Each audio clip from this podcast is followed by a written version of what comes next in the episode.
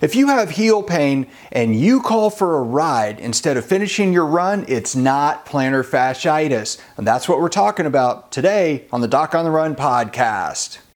So, the big question is this How are runners like us, who don't like hearing doctors say, just stop running, who know that we simply have to stay active, how do we heal in a way that lets us stay strong, maintain our running fitness, and keep preparing for the next race, and still heal without making the injury worse? Well, that is the question, and this podcast will give you the answers. My name is Dr. Christopher Segler, and welcome to the Doc on the Run podcast. Just today, I was on a call with an injured runner, and she had been told that she had plantar fasciitis. But she called me because she was confused and she started doing some research. She enrolled in the Runner's Heel Pain course, and she was trying to figure out is this really plantar fasciitis or not? And during that call, after she told me her story, I basically was saying, okay, look, when I lecture to physicians at medical conferences about runner's heel pain, there is a slide that I have in there where I'm talking about the difference between plantar fasciitis and something else like a partial rupture of the plantar fascia.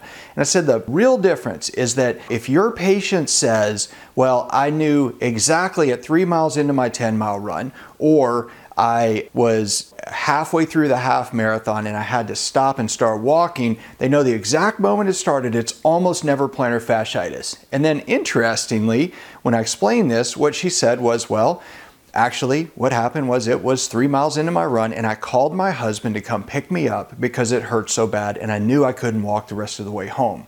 So this is not plantar fasciitis. Plantar fasciitis almost never has an exact time frame onset. I will ask patients, you know, when do you think your plantar fasciitis started? And they'll say, well, I don't know, maybe October. And then they look back and they realize that it was actually maybe August. It's one of those things that starts very slowly, it gets progressively worse, it becomes more and more bothersome, and then you finally seek help after it's getting really annoying.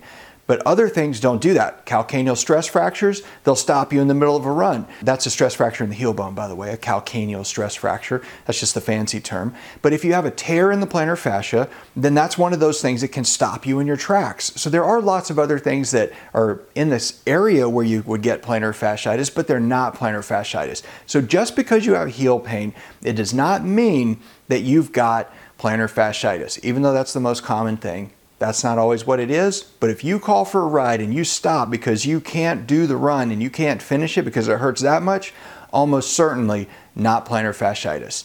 Now, if you like this episode, please like it, please subscribe, and I'll see you in the next training.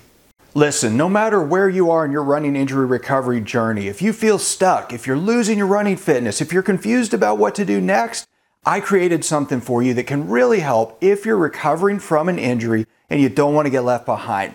Take the running injury quiz to figure out exactly what's needed to speed up your running injury recovery right now. It's free. You can go get it at docontherun.com slash quiz. So go check it out and I'll see you there.